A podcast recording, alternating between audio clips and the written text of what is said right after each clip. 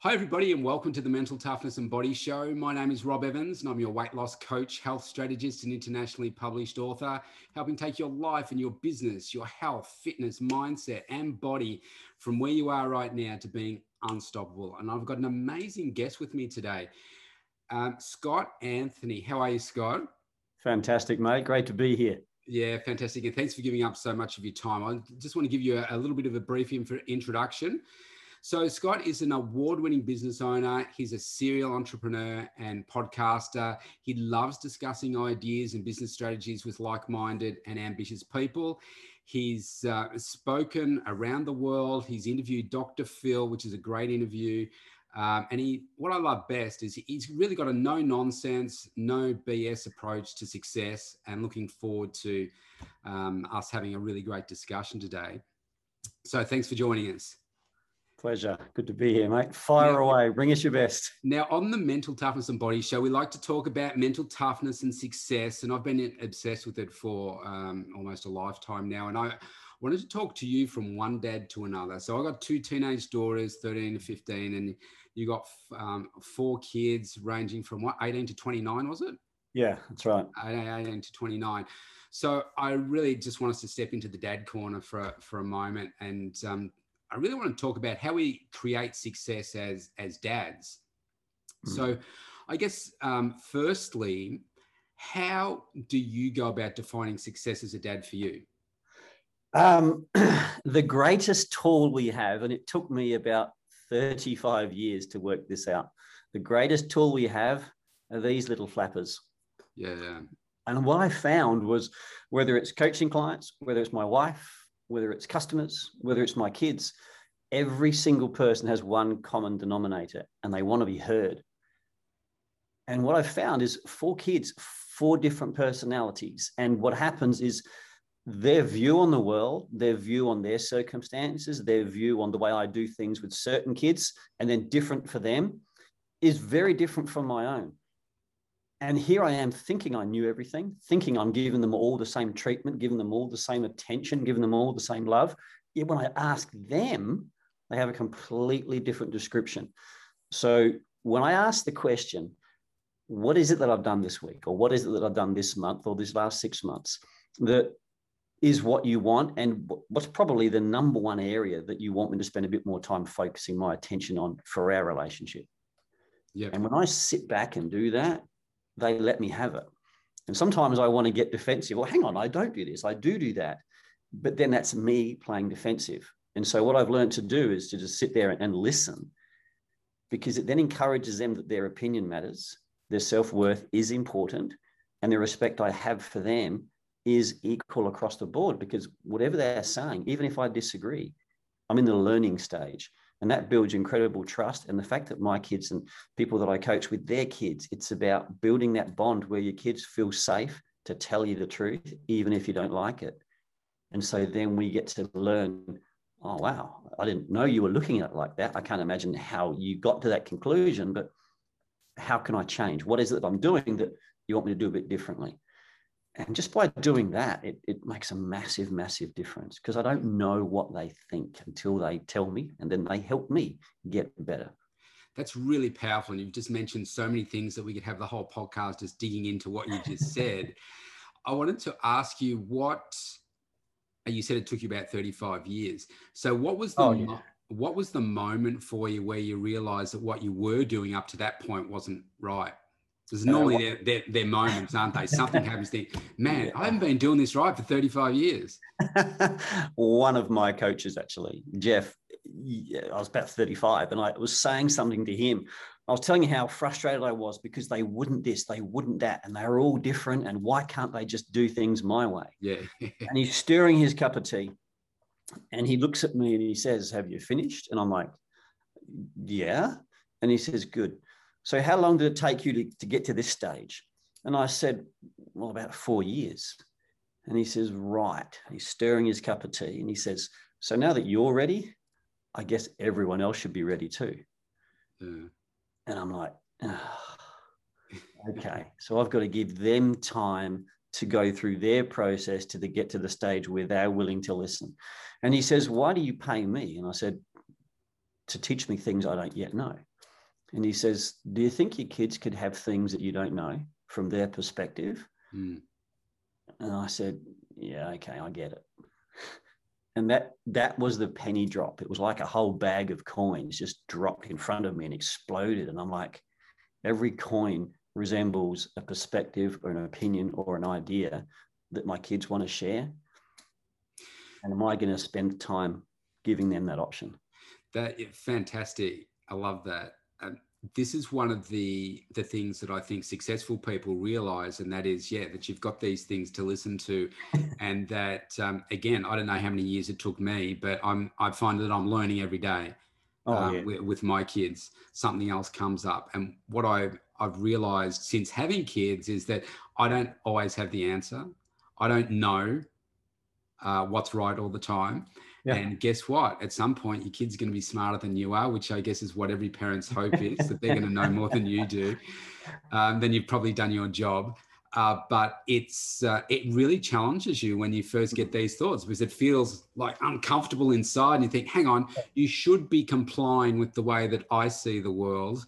Mm-hmm. And, but what we're not doing is allowing them to see it through different eyes because we don't have the we don't have their lenses and it's it's so true because we have more knowledge, we have more experience, we know more things. And so when we try to impose our will upon our kids, they look at us as like, well, that's the way that you view the world. That's your life. That's your vision. That's all tainted by what you've gone through. I don't see it that way. And then we're butting heads. We're arguing, this is how the world is. And they're saying, well, it's actually not. My world's different to yours. Yeah. And so we are like our parents were, I guess, the old dinosaurs, and we're not giving them respect to understand their world is different to ours. Yeah. And it's our ego. The minute we let go of our ego, like someone said to me recently, you can be a real asshole. And I said, yeah, you're right. And she said to me, you, you don't want to defend yourself? I said, no. No, I said the things I've said in the past haven't been my finest moments. My opinions, my pushing narrative, trying to get people to conform to my way, they're, they're not right. I hmm. don't do it now, but in the past I have. And I'm learning from every encounter because the more I realize what I know, the more I realize how much I don't know. Yeah. And it doesn't matter what someone else thinks of me, my ego would come into the front to fight, to defend my ego and the minute I let go and said, do you know it doesn't really matter what someone thinks? Because they're actually right based on all the reasons and all the information they've got or been given about me through their own assessment. Mm-hmm. So who am I to say that your assessment's wrong? I could say, well, you haven't seen this, you don't know that. But it's like, I haven't been the greatest dad. I haven't been the greatest husband, but I'm getting better every yeah. single day. And so that's my ego. Like I wake up and I'm excited about the dad that I can be. I'm excited about the stepdad that I can be because my two older kids were two and three when we got together. And now they're 29 and 27. So they're amazing, right? But our other two kids, 19 and 17, the relationship we have is different between all four. And yeah. I don't care about the blood relation stuff. To me, they're all our kids and it's, it's amazing. But my ego was my biggest obstacle. And the minute I could say, tell me your side, Tell me how I'm coming across to you. Tell me how it makes you feel. Because I want to tap into what you're going through so I can understand how I'm coming across from a different perspective and then learn how to change that. And I won't forget anything that I've done in the past. I won't forget my style or my belief. I'm going to keep that, but I'm also going to learn another perspective. And that excites me because my kids have opinions because they get to see this world in a way that I never see it yeah. Because i'm not 17 or 25 yeah. Yeah really great points. I can i can relate to i can really relate to that.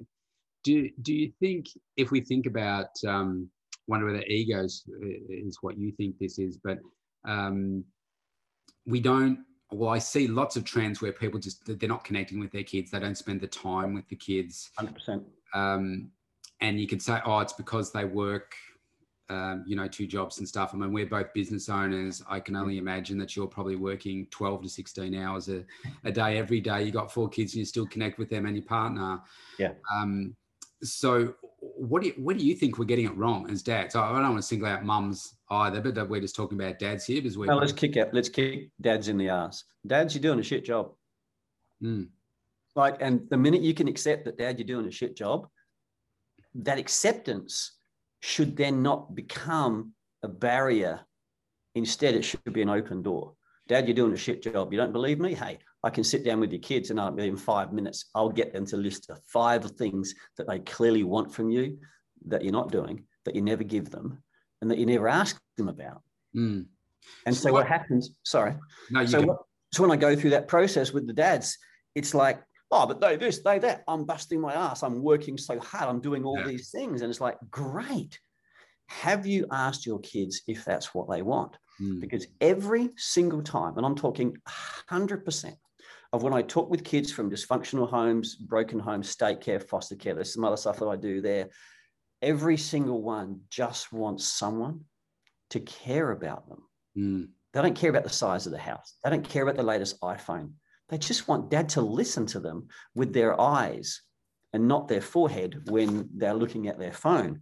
Oh, yeah, sure. Oh, yeah, sure. And it's like the kids just want to know their opinion matters. Their question deserves attention. And their frustration and their anxiety is okay to vent and share. And dad, we don't want you to come up with a solution. It's like our wives. They don't want us to come up with a solution. They just want someone to listen. Yeah. And that's our job. But we're wired to protect, to provide, and oh. you know, command respect. Yeah. And so when I say, Dad, we're doing a shit job, a lot of men get struggle with that. And then I just delve straight into the story with their dad. And normally within two to four minutes, grown men, six foot, hairy chested toughs are in tears. Mm because the broken relationship passed down from their father to them and not giving the things that they wanted stopped them from developing the skills to yeah. show their kids how to love them. Yes. But we can fix it in 10 minutes. So why do you think there isn't an overwhelming hunger in men to be wanting to be better dads? I know I'm generalizing there, but I, I would say the you know the by far the majority tend to focus more on okay, I need to build my business, need to build my career. Either that's their drive or they just don't want to, you know, a bit of hands off with the kids. Yeah. Well, why do you think that happens? Because I'm very hungry, like you, to be yeah. the best version of me that I can for my kids. It's it's all coming back to their relationships with, in a lot of cases, um, with their fathers. Mm. Um, and I think in America, 78% of men that are incarcerated come from fatherless homes it, statistics in Australia and all across the Western world are similar from broken homes. And I'm not picking on people that come from broken homes or people who are in situations where they've had to break their home. The simple fact is, kids want love, and these kids eventually want respect, want recognition, and they become adults. And the only difference between a kid and an adult is the adult has more years on the kid, but is still the kid on the inside. Yeah. And those unresolved issues from childhood contaminate or help them flourish in adult life. So men are working to prove themselves. Men are working to, to create recognition. You're wearing a fancy suit and a fancy tie. And when you came on, I'm like, I'm only wearing this, this pullover. And I'm thinking I'm not dressed. But it's like, how am I going to be judged by your audience? But it's like, from here, I've just come downstairs after spending half an hour with my wife. Yeah. And our kids are out and it's our time before then i'm working on one of our businesses. Then after that i've got to go out and do some other things for business. But time time is what our kids want. Mm. and we're so focused on getting our status. And i'm an engineer or i'm an accountant or i'm an architect or i'm a headmaster or i'm doing this this and this. So we can almost tick all the boxes for a scorecard. So our kids admire us and so our kids are proud of us and so our kids respect us. But when we're on that gurney and we're getting wheeled out to the morgue, our kids don't go, gee, dad, I'm so proud of you for being an architect. Yeah. Instead, it's like, I just wish I had more time with him. Yes. So we're just missing that balance. And it doesn't mean you can't be an architect or have your own business or do whatever. It just means that sometimes, even if it's 15 to 30 minutes a day with each child, it's so powerful. Yeah. Tell me what what did you um, pick up from the parenting style of your your parents, the way that you were raised? Um, because it can be do, good and bad, and don't do to your kids what I went through. Yeah, well, there, there you go. Well, you don't need to say any more than that, really, because I, I, guess the point was that people listening up to this point could think, oh, he's so lucky. He's gone through this amazing parenthood, yeah, uh, uh, you know, being raised that way. And like for me, I'll tell you what drove me, and that was uh, my dad was very much nine to fiver. Okay, mm. he, he worked for in a government job. He'd come home at five o'clock. He would, I can still see it, even though they've both passed away now. He would mm. he would come into the kitchen, give mum a kiss, go get changed, go out to the shed. I'd mm. stand at the back door and call him for dinner. He'd come in for dinner. He'd do whatever. Then he'd go and watch TV or whatever. Yeah. I don't remember doing anything apart from one thing as probably a, a seven year old being in the shed or something with him. Yeah. I don't remember doing anything with him. Yeah. And I said to myself, okay, there was a lot of love in the house, but I said, I don't want my kids to have that experience. Yeah. And so I, I changed my career to run my own business now, specifically yeah. so I could spend more time with my, my kids. And I was the, um, you know, um, my, I'm divorced now, but my wife at the time, she went back to, to work full time and I, I was the home dad running yeah. my business. I, I think whether we like it or not, our kids are going to look at us and have a whole list of complaints. And I know that they're going to have a whole list of things they wish I could do better and the whole list of things they're really happy and proud of. Um, but I think the best thing we can show them is, is how we love each other, how we show time, commitment, and a constant hunger to be better and be willing to be open and listen. And you know, now I talk to my dad. My mum's passed away. I talk to my dad, and he can't remember the stuff that he dished out. He just can't remember it. And I've spoken at length through a lot of other experts about that issue. So he blocks out the violence and all that. He blocks it out because he doesn't want to own it anymore because he's in a different state because of his job, where he was working two jobs, very hard, laboring, intense work.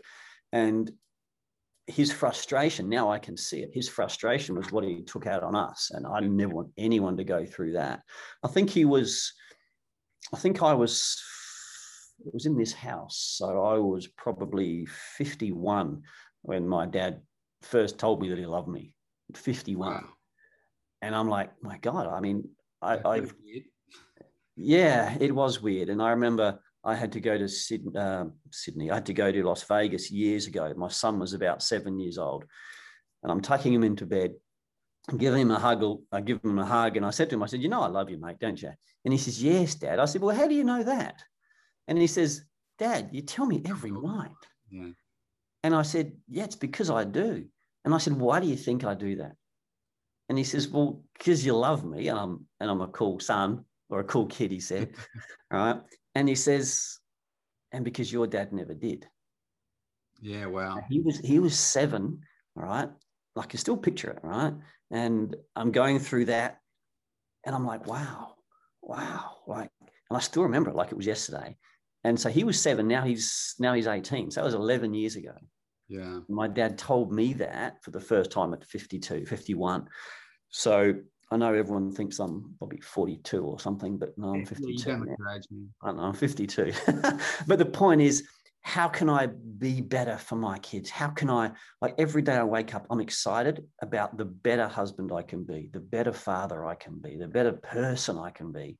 So if I'm hit by a bus this afternoon and they wheelie me out into that morgue, my kids know I told them that I loved them. Yeah. I spent time listening to them I value and respect and admire their courage to speak up. Mm. And they know that I was hungry to get better. Yeah. Opinionated, feisty, ambitious, crazy, hungry to get better. Yeah. If I if I leave that legacy behind, that's what gets me excited. Yeah.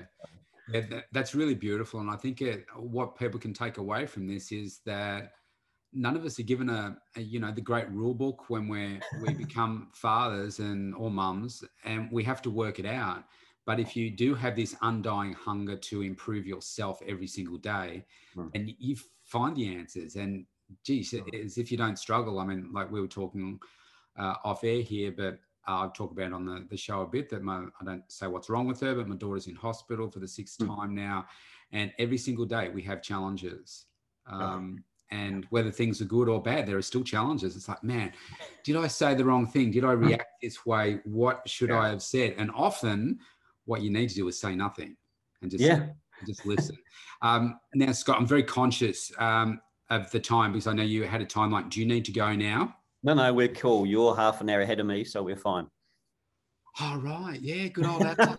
Everything looks a bit slower there, doesn't it? I just slowed the world spinning down a little bit fast. So no, no, we're good for time. Yeah, all um, right, cool. You raised a point there about your daughter and and the struggle. We, we've all got it.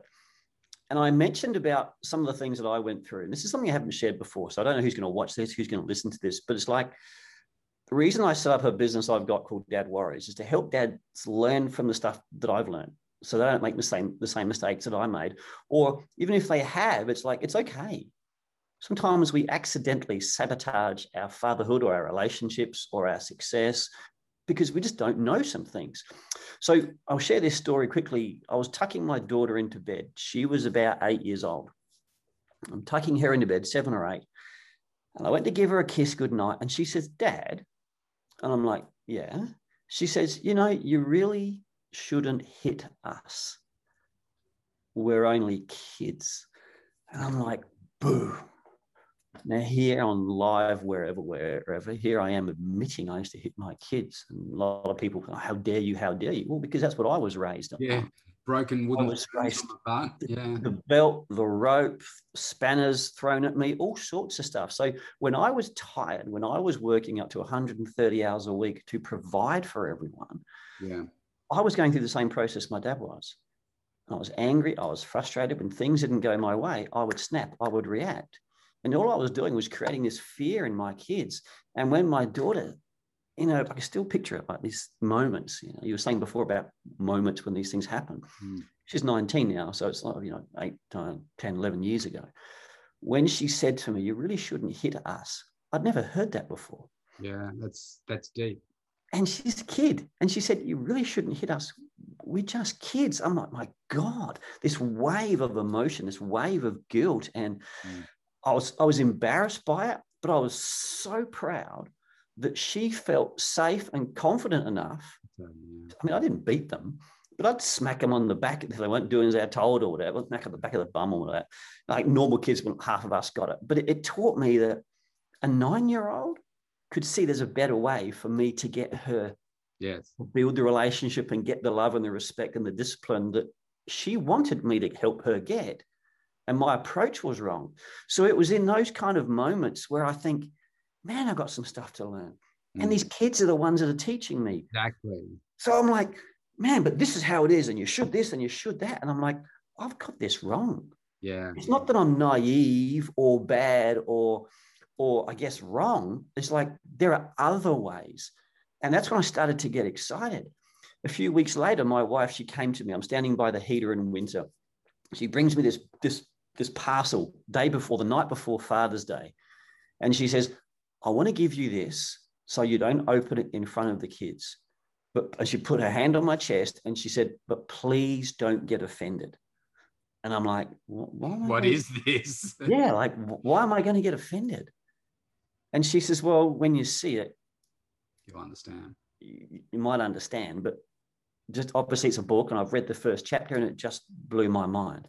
But please don't get upset. And I'm like, why do you think I'm going to get upset?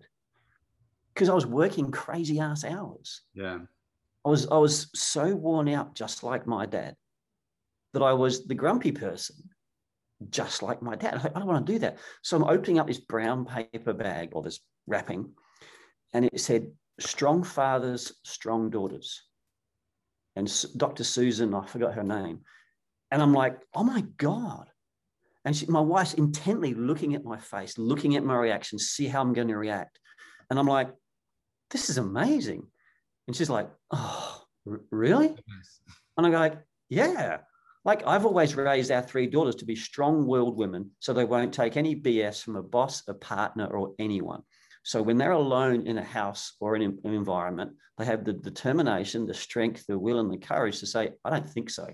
You're not mm-hmm. treating me like that, and have the fortitude to move away and leave that relationship or leave that environment and not become a victim. And they're incredibly strong, independent women.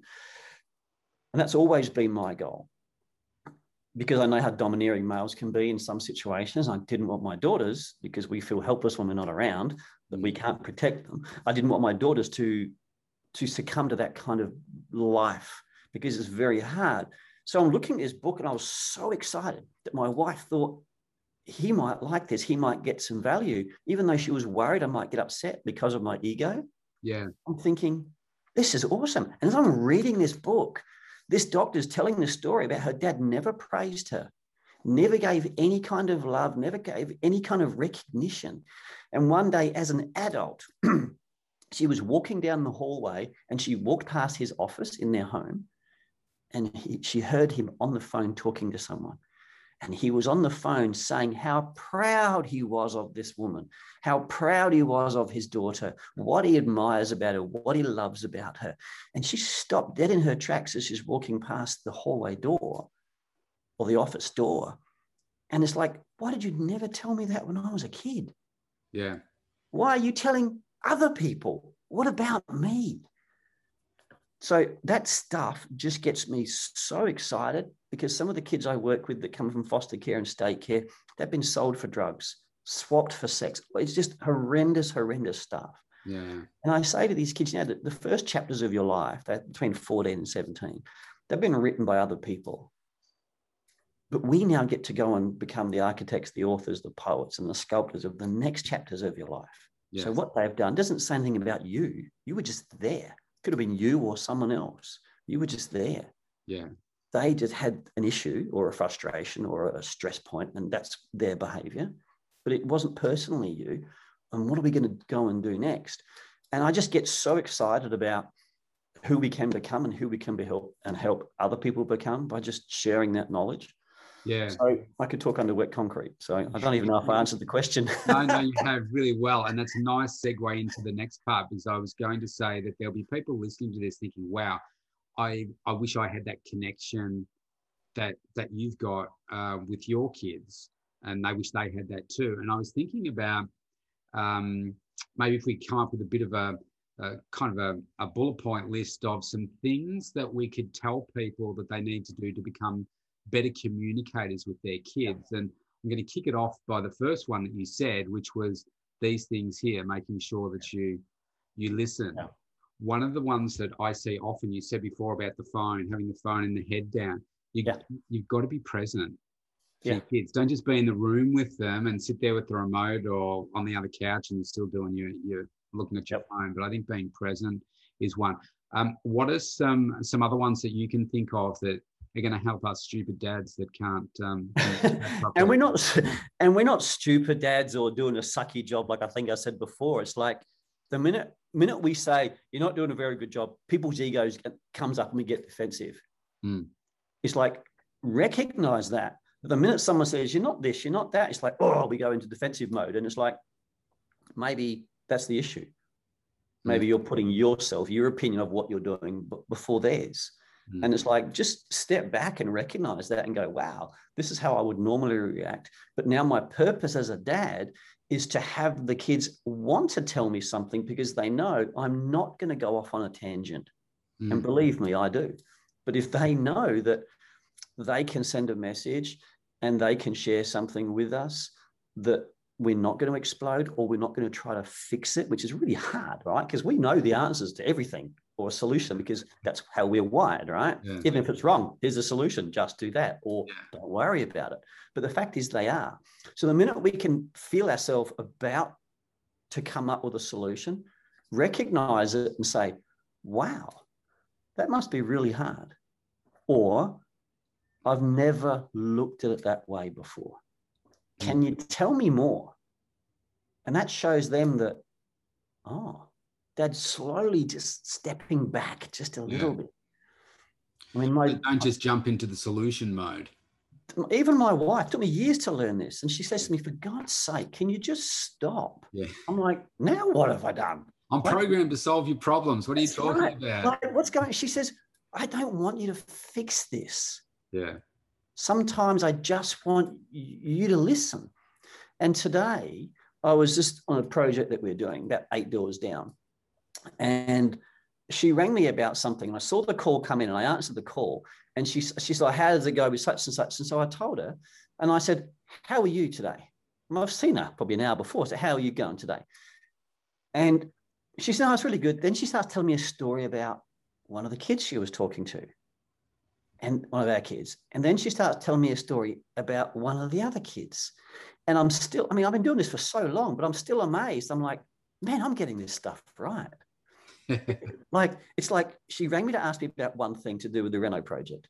And then she told me about one of our daughters. Then she told me about a conversation with our son. Then she told me another conversation about something one of our other daughters is dealing with. And I'm like, wow. All she wanted to do was tell me, didn't need a solution. Yeah.